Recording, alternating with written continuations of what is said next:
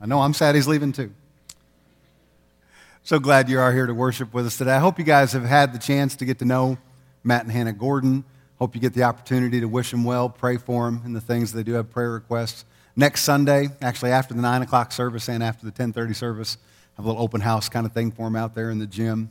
And, uh, and it is, it's sad. Uh, it's sad for me. I get to work with him every day, and I love the boy. He's, he's, a, he's a neat young man.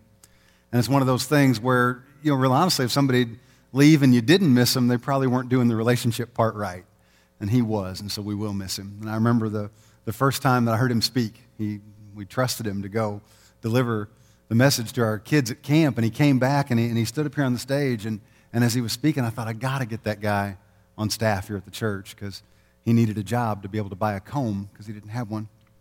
And, uh, and, and, he's, he's still never bought a comb the entire time he's here, but, but God used him just so mightily. He's got such a neat teaching gift. And so we're just thrilled for them and very, very excited. So I, I hope you have the opportunity to, to wish them well. I'm going to go through the book of Habakkuk in a kind of a short series over the next few weeks. If, if you missed last week, we did an overview, kind of a, a big picture flyover.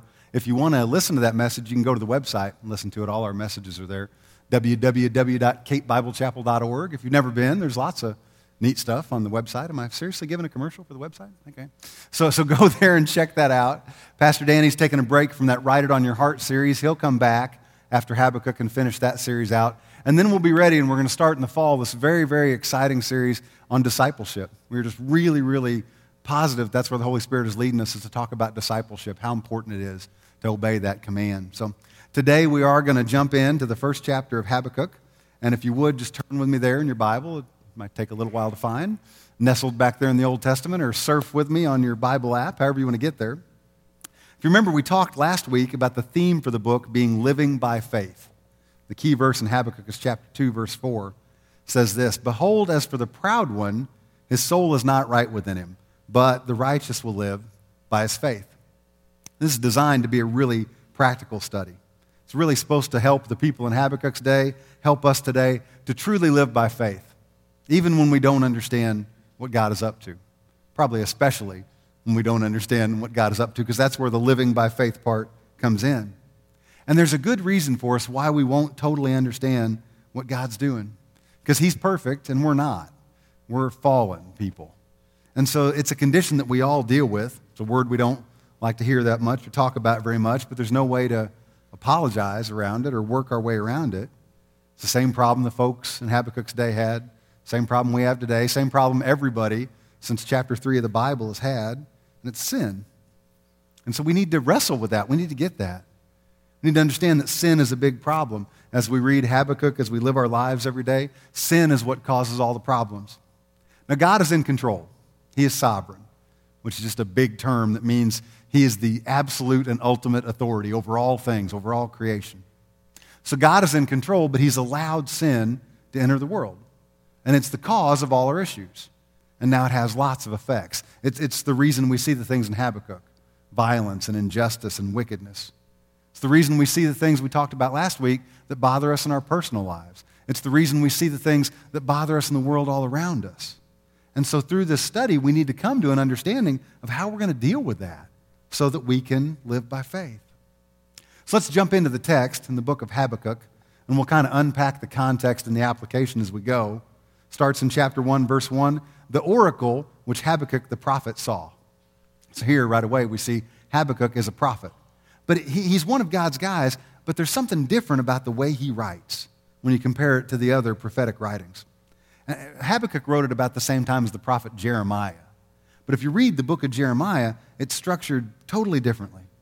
Jeremiah delivered message after message of very honestly impending doom for the people. He's trying to warn God's people. And then he writes the book of Lamentations, and that's what he's doing. He's lamenting the fact that God's people didn't listen. And so the Babylonians have come and reduced Jerusalem to rubble. And he's sad. He's sad because he's been preaching warnings that no one listens to.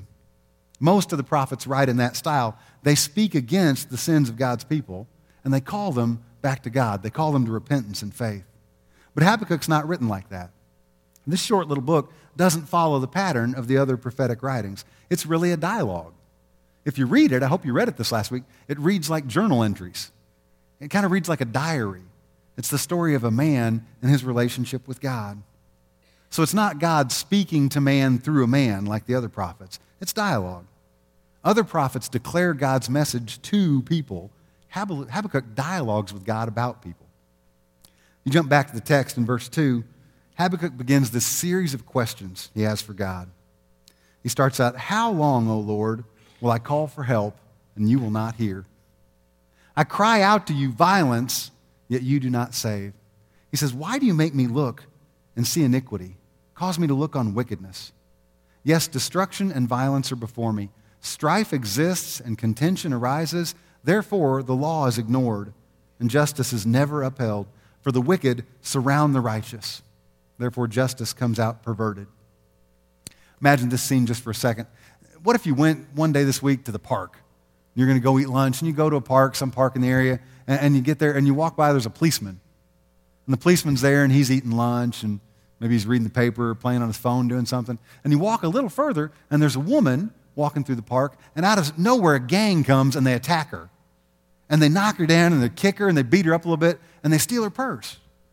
And so you see this, and, and you see the policeman, and you go, hey, hey, look, look over here. Do you see what's happening? And the policeman looks up from his lunch, and he sees what's going on, and he looks back down. He doesn't, doesn't lift a finger. He doesn't do anything. How would you feel? Well, that's what the prophet Habakkuk thinks is happening. He's writing in this really, really dark, really sinful period in history, and God's people have violence all around them. Just a little timeline here. About 300 years before God speaks with Habakkuk, God's people had said they wanted kings to rule over them. Probably a, a bad decision. But they were divided into two kingdoms. There was a northern kingdom of Israel, and then there was the southern kingdom of Judah. So for some time period, you read through Scripture, and there's kings in both those areas. It's kind of confusing. And then you read about a lot of other kings in Scripture, and they were not kings over God's people. They were kings over people from a different geographical area. So you read about kings from Egypt, and kings from Assyria, and kings from Babylon, and kings from Persia. And so there's all these kings we read about. At this time that Habakkuk is writing, the northern kingdom had been taken into captivity by Assyria, so there were no more kings there. The only kings over God's people were from the southern kingdom. And if you do the research on the kings, it's kind of sad, very honestly, because they, they, most of them were bad. they weren't good and godly leaders. In fact, the northern kingdom never had a good king. This entire history, all theirs were bad. If you read through the Bible, you read through 1st and 2nd Kings, you read through 1st and 2nd Chronicles, it gives the accounts of these guys, and they're, they're horrific. I mean, they almost all read the same. King, whoever, did evil in the sight of the Lord. He followed after the ways of his father. He led God's people away from God. All these things, they worshiped idols. They didn't lead people towards faith and repentance. Now, the southern kingdom of Judah actually had some good kings. They had a couple really, really good kings. Hezekiah, who was king in Judah, when the northern kingdom was taken into captivity, he was a great king. But after him, again, there were bad kings. And at that time, God's people wandered so far away from God that they actually got rid of his word. They lost what had been written of the scriptures up to that point in time, and they were desperately wicked. And then after that, there was one last good king before the southern kingdom was overtaken by the Babylonians. That was King Josiah. He ruled from 639 BC to 608 BC. And during that time that he reigned, they found God's word again. And Josiah read it, and he fell in love with God. It, it, it just convicted him of sin. He, he loved the Lord. And he was so passionate about it, and his hunger was so great that there was restoration in the land. The people followed him. He led well. There was revival among God's people. But then Josiah died in 608 BC, and his son Jehoahaz became king, and he was bad. And he only reigned three months, and then Pharaoh Necho, who was king of Egypt, came in, and he got rid of Jehoahaz. He wasn't bad enough. And he put Jehoahaz's brother Jehoiakim in charge. And he was really bad. He was wicked. And so this is the time that Habakkuk is writing. There's moral decay and violence and greed and injustice and fighting and all these things. And you say, well, that kind of sounds like today. And, and I think you're right. I think sometimes we sit and think, gosh, we live just in the worst time. This is the most godless time ever in the entirety of history. And I'm not sure that's true. I think it's just that we have the internet now. People have been doing horrible, lewd, sinful things since sin entered the world. We just hear about it faster now. So Habakkuk is writing during this time of national corruption, and he feels angry, like we would be with the policeman who ignored that lady getting beat up, ignored the violence that takes place right in front of him. Now, Habakkuk, for his part, he chooses to ignore the part that God's people had in this. He doesn't focus at all on the fact that God's people were acting so desperately wicked, that they'd wandered so far from the faith, that they wouldn't listen to the prophets who'd come to warn them of the consequences. Instead, he just focuses on the effects of sin. And he's agonizing because they're rampant. He says he sees iniquity all around him, but I think mostly he's just angry because God appears to be doing nothing. And he's thinking, that's God's job. Habakkuk is saying God's the policeman who's supposed to be enforcing the law, but he's just ignoring it. So Habakkuk has these questions for God. And that's the very first one How long? How long do I have to yell to you to come and do something before you show up? And I think the root of his question is Are you even listening, Lord? I see violence everywhere. There's crime, there's murder, there's rape, people are being harmed. The bad guys are winning here, Lord. And you could swoop in and do some kind of superhero thing, and you don't even show up. And then he asks a really personal question. He says, Why do you make me look at it? And I get this. Over the last couple weeks, I really get this because I've gotten like queasy, like physically ill. I've been reading stories on the internet of just how far gone we are in our society. And it's sad. And, and I don't have any skin in the game. I'm not involved in these stories, I'm just reading about them. I read a story a couple weeks ago about a hate crime. There was a 13 year old boy in the Kansas City area. He was walking home from school, and two 16 year old boys followed, chased him, caught him on his porch, and they poured gasoline on him and set him on fire and said he deserved it. It's a hate crime because of who he was. you see this stuff and it makes you sick. You're a good God and I'm a sinner, and I can't stand to see this stuff that's going on around me. How in the world can you tolerate it? Have you ever asked that one? I can barely stand this, God. How can you endure it? That's the kind of question that Habakkuk is asking. And one of the solutions we come up with here on earth is man, I'm just going to get as far away from it as I can.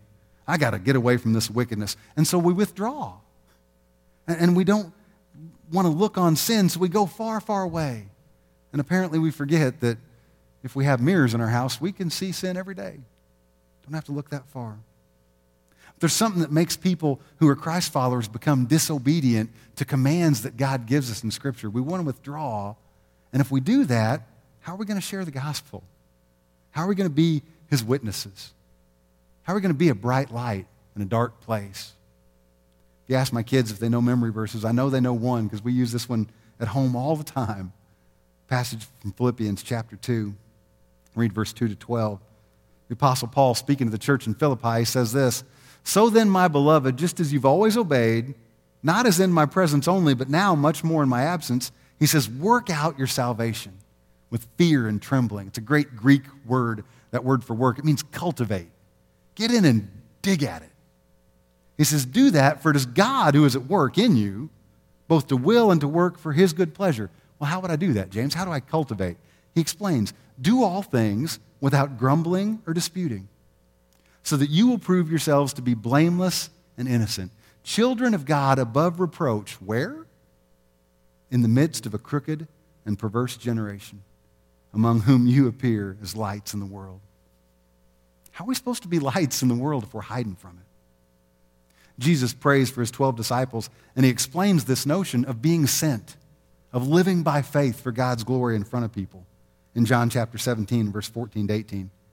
He's talking to God about the disciples. He says, I've given them your word, and the world has hated them because they're not of the world, even as I'm not of the world. But listen, he says, I do not ask you to take them out of the world. I don't want them to, to go hide. He says, just keep them from the evil one. How would we do that? They're not of the world, even as I'm not of the world, so sanctify them in the truth.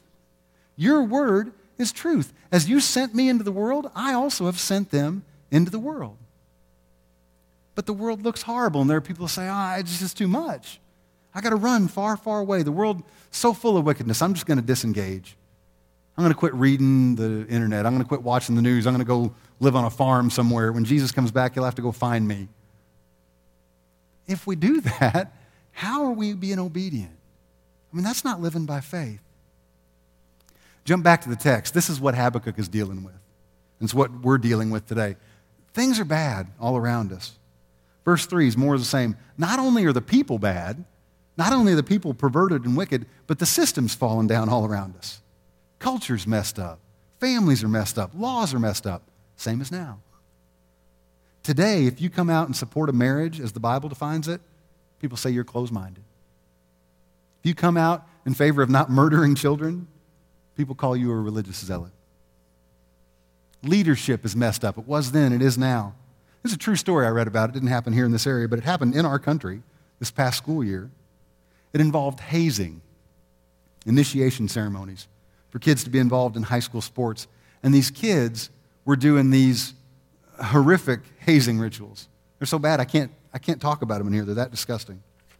One of the kids who had this hazing done to him, his dad was the principal of the school. And one of the kids who did the hazing, his dad was one of the coaches there at the school. Well, the whole thing came to light, and the school board fired the principal and kept the coach because there's such huge civic pride associated with the success of the sports programs. See, things are bent, things are broken. There's injustice all around. And we hear about it and it makes us sick. And that's what Habakkuk's saying. I've had enough, God. Why don't you do something? That's what we see in verses 2 to 4. Habakkuk thinks God is the lazy policeman. So he hits God with this first round of his questions. And, and listen, it's okay. That's what we see. It's okay to question God. What we don't want to do is accuse God. Because if we accuse God, it's like we assume we know better or we could do better. But, but God answers. It's okay to question. Here's how God responds, starting in verse 5. He says, Look among the nations, observe, be astonished, wonder, he says, because I'm doing something in your days you would not believe if you were told. As adults, do we believe everything we're told? Do You hear the story about the seven year old boy who went to Sunday school class, and teacher was teaching, and they were teaching about Joshua and the Battle of Jericho. And, and so he goes home, and his parents go, Hey, what did you learn about in Sunday school today? And he's like, Oh, Joshua and the Battle of Jericho. And they're like, Oh, tell us. Tell us what it was about. It's like, Oh, you know, you know, Joshua was like a military commander, and he had this like you know elite team of navy seals and stuff and they marched around and they planted these explosives and they had detonators and they had like some tanks, and then there were some fighter jets that came in, and then like somebody blew a trumpet, and they like pushed all the you know detonators, and the wall came crumbling down. It was like that. Parents are looking at him, you know, they're like, "Is that what they taught you in Sunday school today?" The kid kind of drops his head. He's like, "No, but if I told you what they said, you'd never believe it." Kids grasp stuff that we have a hard time believing because we're so smart. Here in Habakkuk, God says, I want you to really look around and observe what's going on and what will go on because you've already made a lot of observations and they may not be as accurate as you think. God says, You've observed and you think I'm not doing anything. You think I'm the lazy policeman. And we're going to see that's really not accurate. And in verse 5, I think there's two intended meanings. And the first one is just so literal. This next thing I'm going to tell you, what I'm going to do now, it's going to blow your mind. It will astonish you what I'm about to do. You won't believe it. But then I think the second part of it is I think it's a little dig. I think it's just a little jab because the prophets had been talking about the need for repentance and faith. God Himself had already stated the fact that He'd use unusual means to bring about His will, and God's people had chosen not to believe, or they just clearly ignored the warnings. In 2 Kings chapter 21, neat passage starts in verse 7. God says this Then he set the carved image of Asherah that he had made, and this is Manasseh. This is one of the bad kings. He'd made an idol to worship, and he put it in the temple, in the house of which the Lord said to David and his son Solomon, In this house and in Jerusalem, which I've chosen from all the tribes of Israel, I'll put my name forever. And I will not make the feet of Israel wander any more from the land which I gave their fathers, if, there's a little condition in here, if only they will observe to do according to all that I've commanded them, and according to all the law that my servant Moses commanded them. But they did not listen. And Manasseh seduced them to do evil more than the nations whom the Lord destroyed before the sons of Israel. So Manasseh, who was king like 50 to 100 years before King Josiah, he got God's people to move away from God. He got them to act disobediently. So here's what God said he would do about it. Continue in 2 Kings chapter 21 verse 10. Now the Lord spoke through his servants the prophets saying, because Manasseh king of Judah has done these abominations, having done wickedly more than all the Amorites did who were before him, and has also made Judah sin with his idols, therefore, thus says the Lord, the God of Israel, behold, I'm bringing such calamity on Jerusalem and Judah that whoever hears of it, both his ears will tingle. I'll stretch over Jerusalem the line of Samaria and the plummet of the house of Ahab, and I will wipe Jerusalem as one wipes a dish, wiping it and turning it upside down. Is that not clear? That seems pretty clear to me. God Himself is speaking. God has spoken through the prophets, and He's saying, please, please, please, please, please don't follow worthless leaders. But they still do. And now we can question why those leaders rose to power in the first place. What's God up to with that? I understand that. But he's saying, don't follow them when they worship idols. Don't follow them when they try to lead you away from me because there will be consequences. Scripture says we have to obey the government, Romans 13. We have to obey our leaders when they say to pay taxes. We have to obey our leaders when they say to observe the speed limit. I totally get that. But when they lead us towards depravity, we don't have to follow even if it lands us in prison. We don't want to follow people who are leading us away from God's commands. And here in 2 Kings, God's people follow Manasseh. And God says, I'm going to bring such calamity, I'll wipe them away like I wipe crumbs off a plate. And I think this is worth a little pause because we need to wrap our minds around the problem of sin and the methods that God uses to deal with sin. Because He's getting ready to do something pretty creative here. But it's not the first time. Nor will it be the last time that God shows He's in control by doing something or using something evil or wicked to accomplish something good. God can use good things to accomplish good, we know that, but He's sovereign. And He can use things we see as bad to accomplish good. One of the bad kings of Israel was Jeroboam II. He reigned for about 40 years, in a period about 200 or so years before Habakkuk. And he didn't lead God's people well. But the Bible records something really interesting about him in 2 Kings 14. Under his reign, he restored the border in Israel. And that's important because under the last you know, several bad kings before him, Israel had been almost constantly under attack from its enemies. But the Bible says here, because he saw this problem that his people were having, they didn't have any allies to come in and fight for them. So God used Jeroboam II to rebuild and fortify the walls and the borders of Israel. Well, you hear something like that and you say, well, sure, that's God just being God. You know, before we write that off, we just have to think at the time that happened, just like in the time of Habakkuk, God's people were just in full out rebellion against God. They were wicked.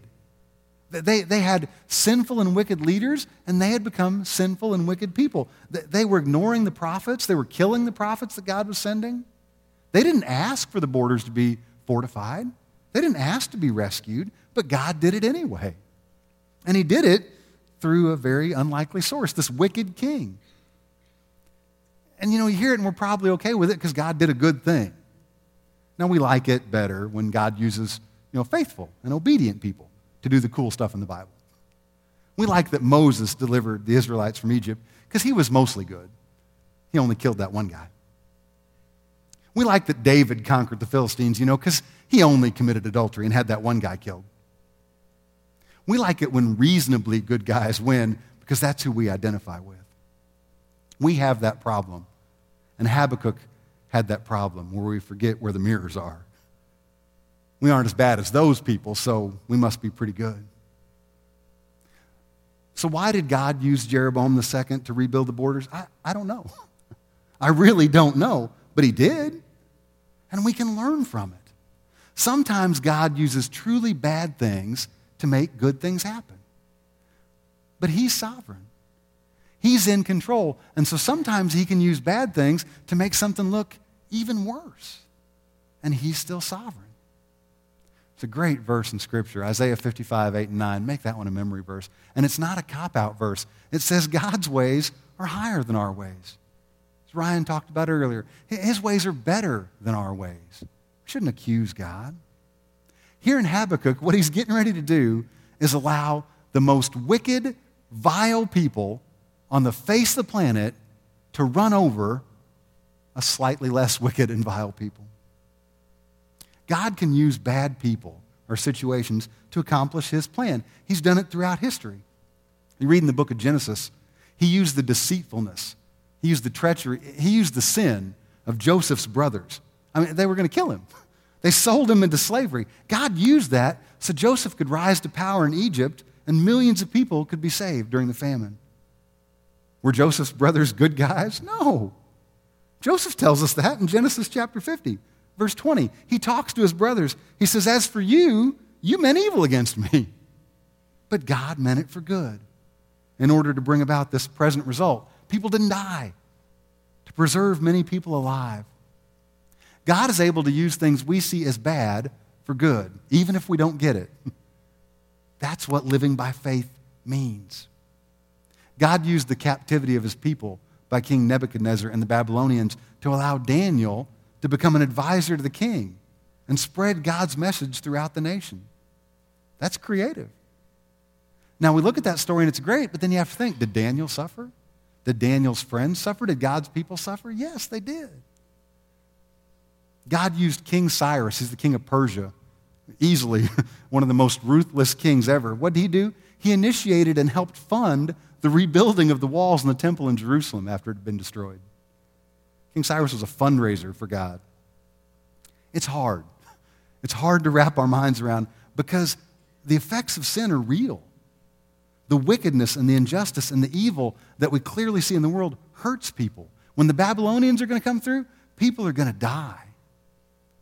When someone's hurting because evil actions have caused them pain, we, we shouldn't just go and try and explain it away. You don't go to the, the woman whose son was set on fire on her porch and go, It's okay, God has a plan.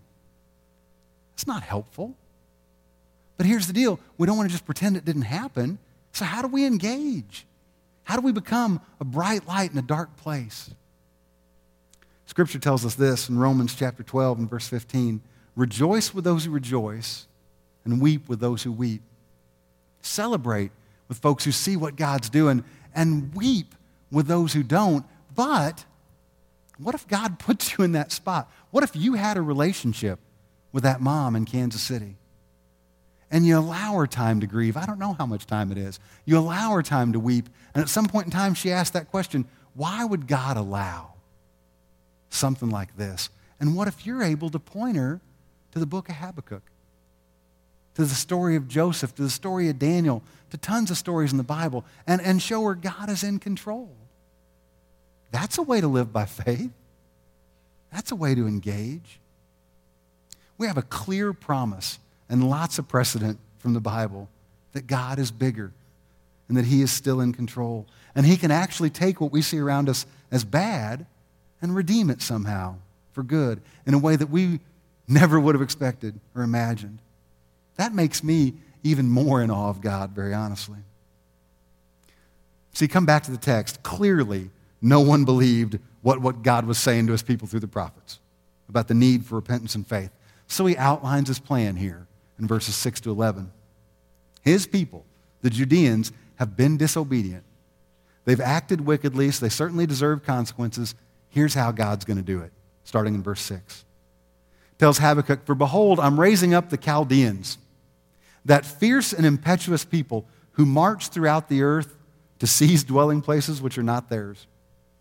They are dreaded and feared. Their justice and authority originate with themselves.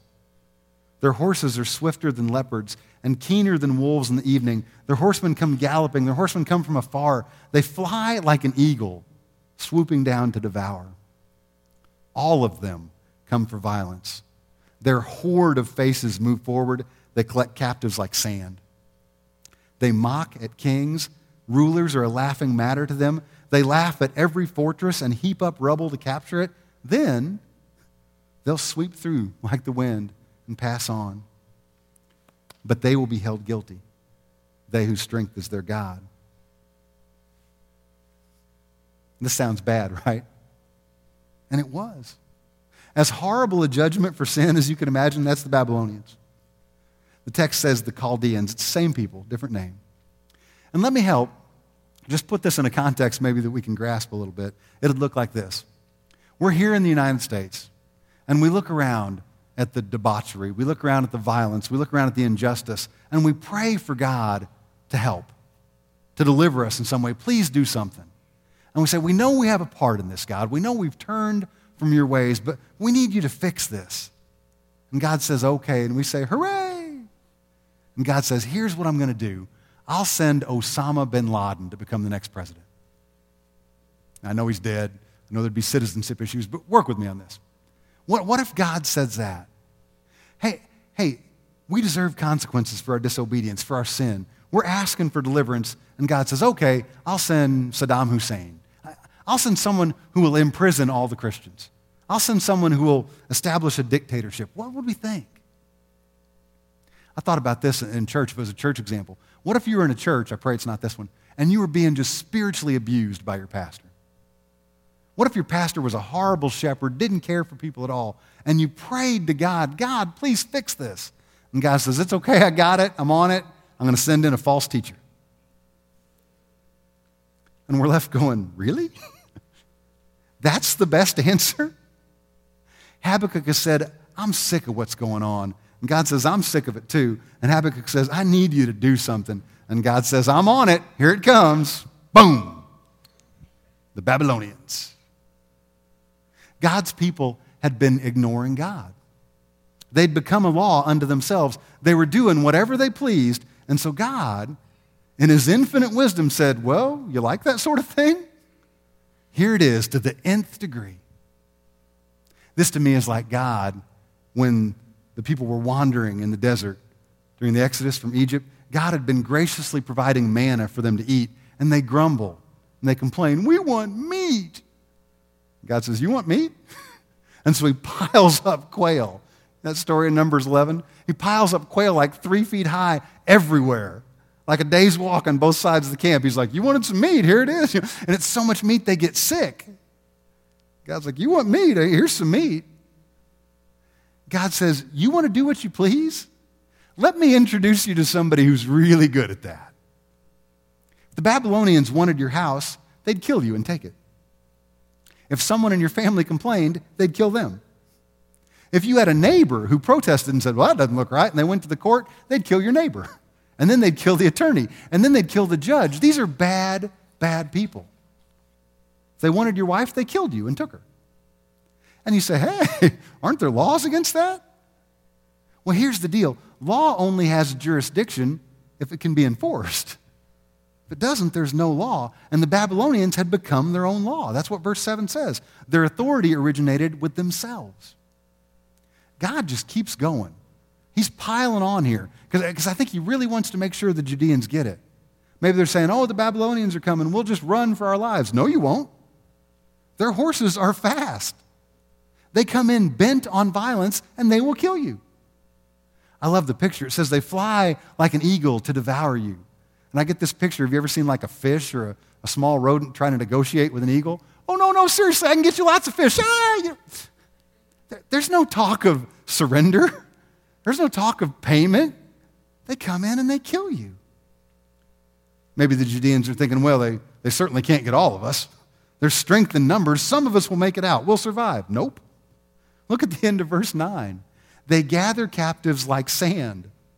They capture everyone. That's what they do. They're bad people. Verse 10 exposes where we get this false sense of security. Well, nothing too bad can happen because we have kings and we have fortresses, whatever. We have military and police and, and we're safe. And then something devastating happens. Verse 10 to me indicates we shouldn't put confidence in any fortress but our God. Building a wall around your city used to be the ultimate in defense. And here's what God says is going to happen they're going to come through and just knock everything down, and then they're going to pile that rubble up outside your wall, crawl in, and kill you. And the thing that you thought was going to be your defense, that's going to be your death chamber. You won't be able to get out. This is how bad these guys are. think what God is pointing to in Habakkuk is don't trust in your walls. Don't put your confidence in your own strength. Don't put your confidence in your numbers. Trust in God. Judeans had a hard time seeing that. Can we trust in people? We have kings, we have rulers, we have leaders. Can't we trust in them? No. The text says even the lowliest of Babylonians will laugh at your king because they know your king is as good as dead. So, what power will he have? God says all this will happen, and then the Babylonians will move on, but they will be held guilty because God is a God of justice. Justice is God's plan in this, although that certainly has to be hard to see. Habakkuk calls out to God and he says, I'm sick of the world around me. It's so sinful. It's so wicked. Do something, God. And God says, I'll do something. I'm sick of it too. I'll do something. How's about some justice? How about my people face the consequences of sin? Do we like that answer? Do we really want justice in our lives? Had a dear, dear friend, Maurice Meadows. Maurice passed away about a year ago, but, but if you ever knew Maurice, he's just one of the greatest storytellers of all time. I remember being in a small group one time with Maurice, and he was telling this story about something that had happened at a workplace, and, and he felt kind of like he got jobbed a little bit. He didn't get something, a promotion that he, he thought he'd earned. And so he went to go talk to his foreman. And he sat down and talked with him and, and explained the whole situation. And the foreman goes, Well, what is it you want? And Maurice goes, I just want what I deserve. Oh, no, no, wait, I don't want that. Do we get to that spot where we understand as Christ followers, we don't want what we deserve? Scripture says the wages of sin is death. I think we really don't want justice. We just want God to come in and fix things so that everyone around us thinks like us. It's all sunshine and rainbows and lollipops, and we're all comfortable. And, and seriously, the book of Habakkuk has been kicking me because I've become so aware of this. I'm sure in my own life that I don't want the Babylonians to come through. I don't want them to sweep through as a tool to deal with my sin because I already know that I'm guilty. There's so many areas in my life where I resist God, where I become wise in my own eyes. And I know I do what pleases me and not what pleases Him. We'll see in the text next week, Habakkuk doesn't like God's idea of justice. No kidding. Because he's working under the assumption that the Judeans are the good guys. When it comes to dealing with our sinful condition, here's the truth there's only one good guy. His name is Jesus Christ. God deals with sin and its effects here in Habakkuk chapter 1. Was he being evil? No. The Babylonians are a bad bunch of, people. They've been waiting to attack. That's what they do. See, Habakkuk was wrong in thinking that God isn't doing anything. God's been sending the prophets for a long time. God's been holding the Babylonians back with his mighty hand. He's been at work. He sent the prophets for years, and they've been crying and begging for God's people to repent and turn to faith. He's been patient. God has spoken through the prophets, and the message was stop it. You're destroying the nation around you. Quit sinning. Trust me. Have faith that I have a perfect plan for you. And here's the deal God still cries out today to his people. He doesn't use prophets, we have his word. We have His Word, and He cries out to us. He uses people who will preach and teach. The message is still the same stop sinning. Quit turning away from the one true God to follow after lesser gods or idols. I think our world today looks a lot, I mean, a lot like it did in Habakkuk's day, except for the internet. There are a lot of times we sit and we pray, Jesus, just come back today. Let's get this over with. Why, why is there such horrible violence and wicked injustice, and, and we're just sick of it? And I think when we say that, we don't see the big picture. I was at a conference earlier this year, and Andy Stanley spoke, and he said something really impacted me. He challenged everyone who was there, and it was pastors and ministry leaders. And he said this He said, The most important contribution you may ever make to society, to this world, may not be something that you do, it may be someone that you raise up. I, I, thought right away, well, maybe he's talking about, you know, somebody you share the gospel with and God saves them. But, but I, I prayed on it and I thought on it, and, I, and it's kind of why we're doing this series on discipleship. Maybe my most important contribution isn't me at all, it's somebody that I pour into and raise up for God. And then I thought beyond that, and this was convicting Maybe it's even clearer than that. Maybe it's my kids. Maybe it's Gavin and Carson and Macy and Trace. We get to that spot where we say, The world is just so wicked, God, just wipe it out. And of course, we don't really want Him to wipe it out. We just want Him to wipe out the more wicked people, the people who aren't like us. We want to keep the less wicked people because they're the good guys. Every time I think that, I think God is saying, Hold on just a minute. There's still a bunch of people I want to save down there. There's still a bunch of people to raise up. I love that passage in Acts chapter 18, verses 9 to 11. The Apostle Paul's ministering in Corinth. That was another desperately wicked place in Scripture. People would like to have seen it wiped off the face of the planet. God says this to Paul in the night by a vision Do not be afraid any longer, but go on speaking. And do not be silent, for I'm with you. And no man will attack you in order to harm you, for I have many people in this city. And so Paul settled there for 18 months, teaching the word of God among them. How many people did God have in the city when he spoke to Paul? I want to say probably zero. He needed Paul to engage for 18 months so that people would have the opportunity to respond. But that place was so wicked, it should have just been wiped off the face of the planet. God is patient and just.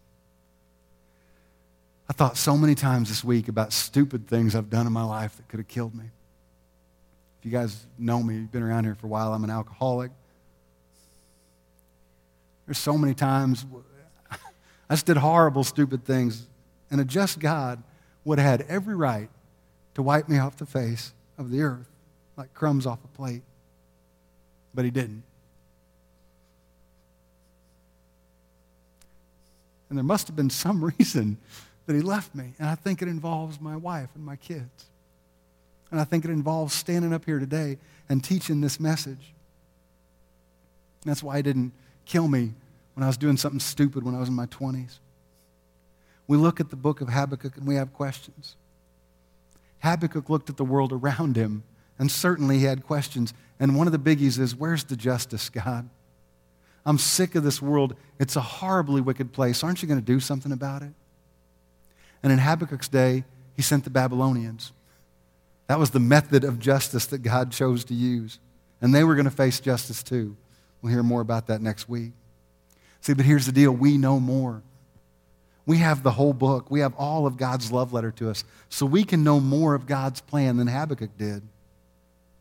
See, we know that God looked at our horrible conditions here on planet Earth, and He not only got so sick of it, He got so sick that He showed up personally.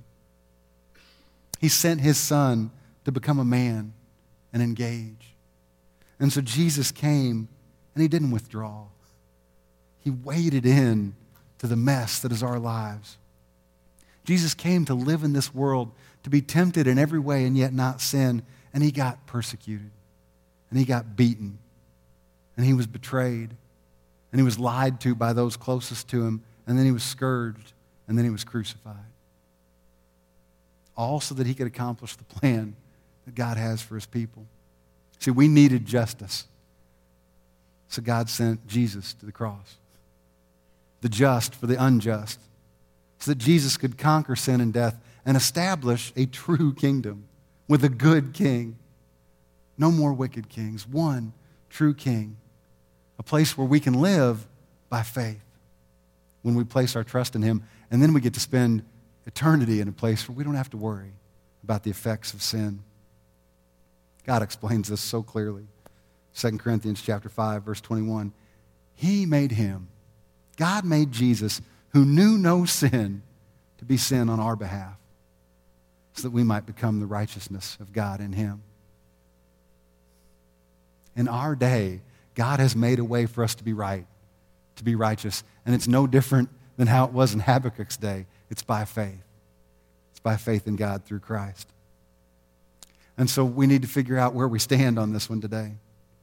Because you've probably heard this before. You've probably heard that message that God sent Jesus for us in our place. You might have some head knowledge about what God has done. But the question is have you ever accepted it? Do we live by faith? There's a big difference between information and transformation. Some of us have a lot of information. But until we live by faith, until that faith impacts our decision making, until it impacts our, our walking around living, until it impacts our habits, our budgets, our tongues, then we lack transformation. And God desires transformation for us. That's my prayer. I, he's transforming me through this book. I pray that He continues to transform us and draw Him closer. Draw us closer to Him as we walk through the book of Habakkuk.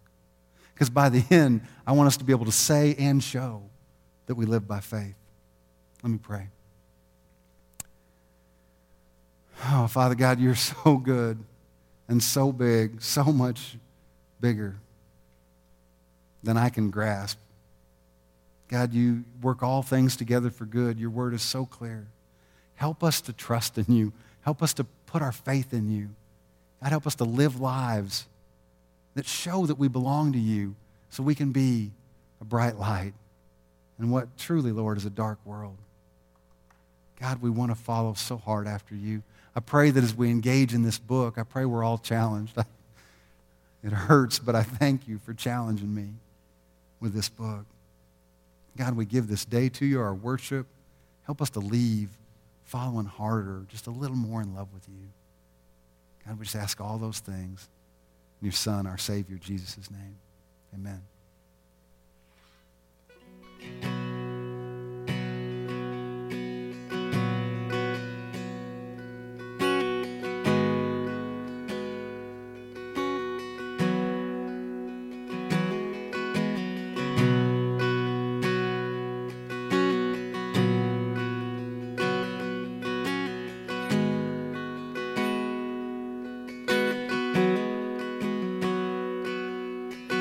Falling on my knees in worship, giving all I am to seek your face. Lord, all I